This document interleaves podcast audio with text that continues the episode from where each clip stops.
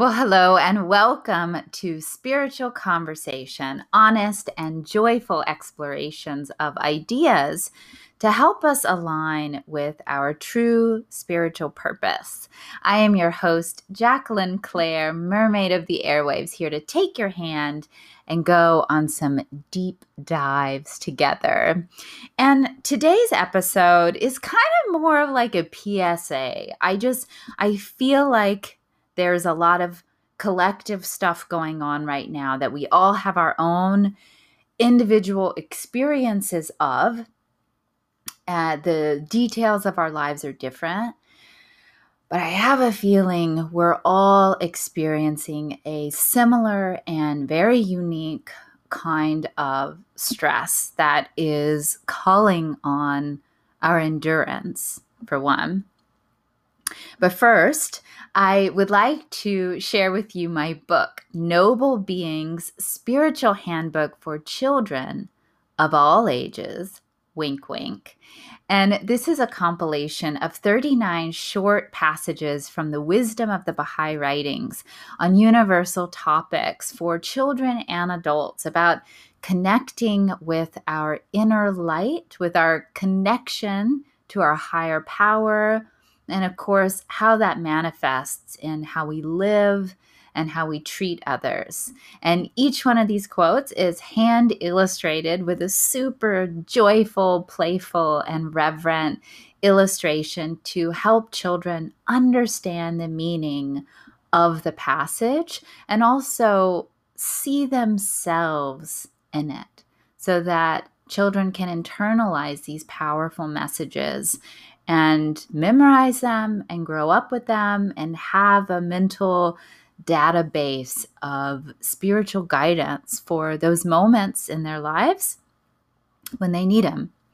You know, a lot of my spiritual growth and my spiritual journey and psychological journey, which I bet you can relate to, has been a reclaiming of qualities that came to be came to me very naturally as a child you know? Feeling of trust of an ability to just unabashedly enjoy life of being super open-hearted and friendly you know? Hi you want to be my friend? You know do you remember those days? And we become socialized we have hurtful experiences all those sorts of things, we start to put barriers around our heart and lose touch with our grandeur. And then some of us, you know, in adulthood realize that we've we need it. We've lost something, we need to get it back. And we start that process of establishing those qualities as like a part of our character. And part of my inspiration for this book was the hope that maybe that process of socialization and growing up can be transformed so that rather than having to lose and reclaim, children can just harness that inner light and grow up with it and mature it into spiritual strength children are already such spiritual powerhouses and how much like exponential can that that power that electricity that spiritual vibrance be if it can just continue to grow? And then of course through generation through generation who learns to do that oh my gosh it's going to be amazing. And as far as like morality and, and ethical orientations like truthfulness being concerned for the well being of others, taking care of animals, taking care of the planet, being courteous, all of those qualities. You know, if one whole generation of children just really, really receive the support that they need to embody those qualities, would we not pretty much fix all of the problems in the world within a very short period of time? Like, how many problems come from a lack of truthfulness or of greed or a lack of respect for the earth or a lack of consideration for other people.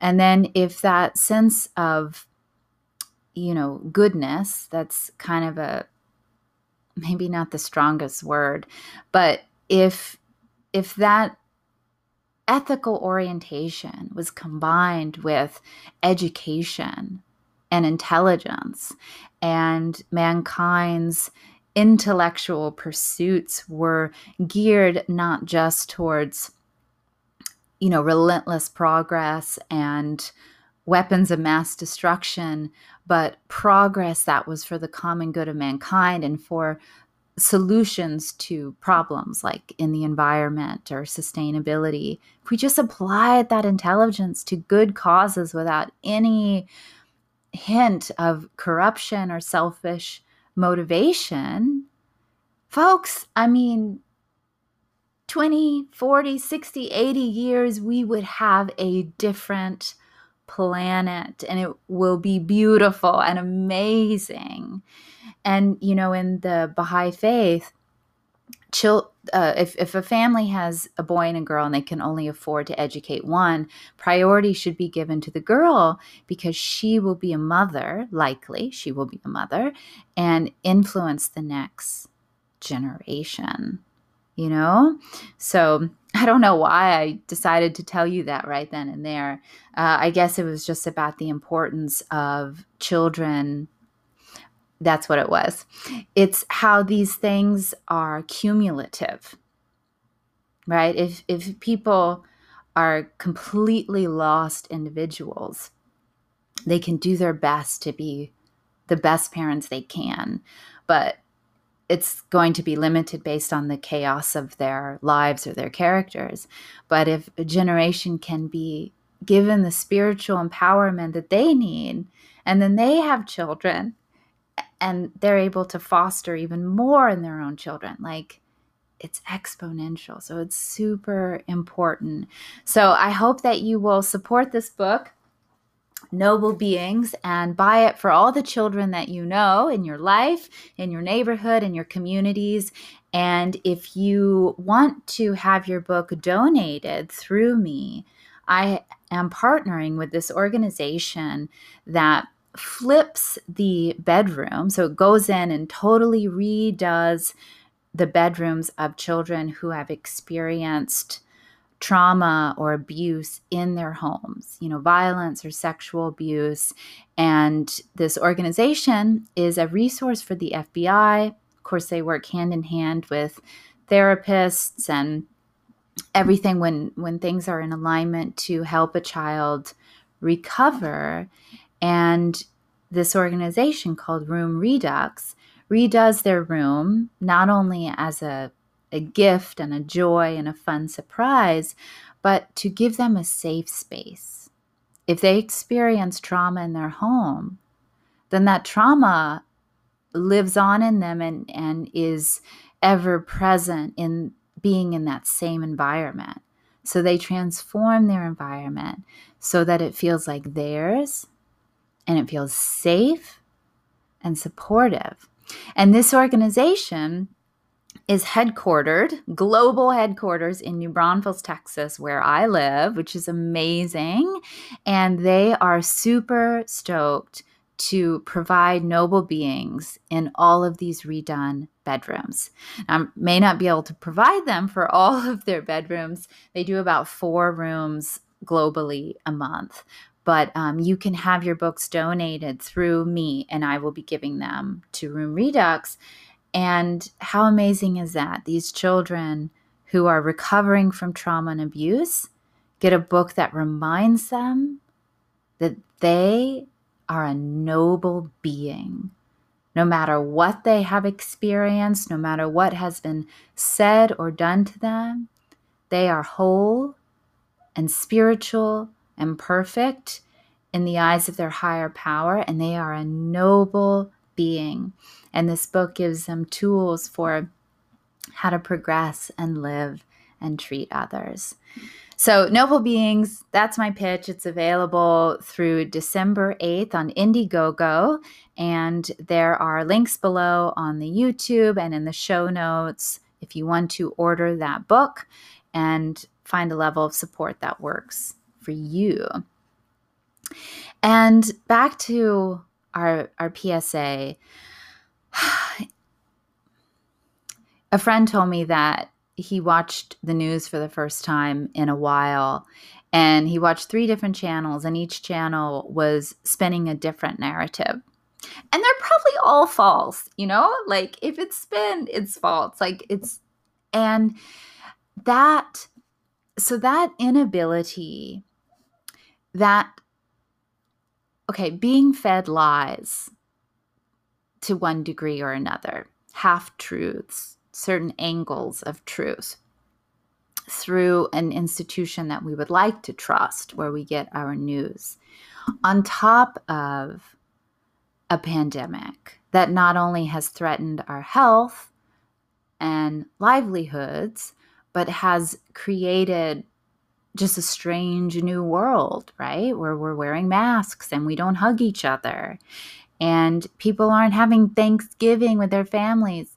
I never really liked Thanksgiving, and yet I'm outraged. Like, we're not having Thanksgiving, you know? So it's like, and then and then having the uncertainty of the election and having the uncertainty of vaccines and like we are collectively under so much pressure right now. And it's like you know how do you make someone crazy? You make them like insecure about every little thing and you you you you gaslight them and you have things change and you know when we're holding our breath for the next shoe to drop and then we're like not getting enough oxygen and like et cetera et cetera. So i'm not trying to make it worse i'm trying to just reflect back to you what you already know that you are not crazy you're just living through a really strange, stressful time. And we're all living through it together and we're all having different experiences of it and different unique manifestations of it. And I have some thoughts on how to move through this with grace. And the first is to be connected with your own inner source of power and wisdom. I think one reason why people like to engage in risky behavior, whether it's drug use or, you know, jumping out of airplanes, is that we so rarely connect with our own body and our own sense of I amness that sometimes those those thrills like are the only time when we're feeling what it's like to be in our own body and to be aware of our own seat of consciousness in our heart. So I just want to invite you, either right now or later after you listen to this, to just tune in and feel that consciousness around your heart. It just put your awareness there and like I am the only person who gets to be me in this life. And you are the wisest person to handle the circumstances of your own life. No one is better at knowing the best path for you than you are. And you got this. You got this. And I also urge you to, in this age of confusion and craziness, trust yourself and ask yourself hard questions. Like, what do I really think is true? Personally, if if a pundit tells me to trust them or like not to look into something or don't read the WikiLeaks or anything like that, I'm immediately suspicious. Like, oh, I'm just supposed to take your word for it?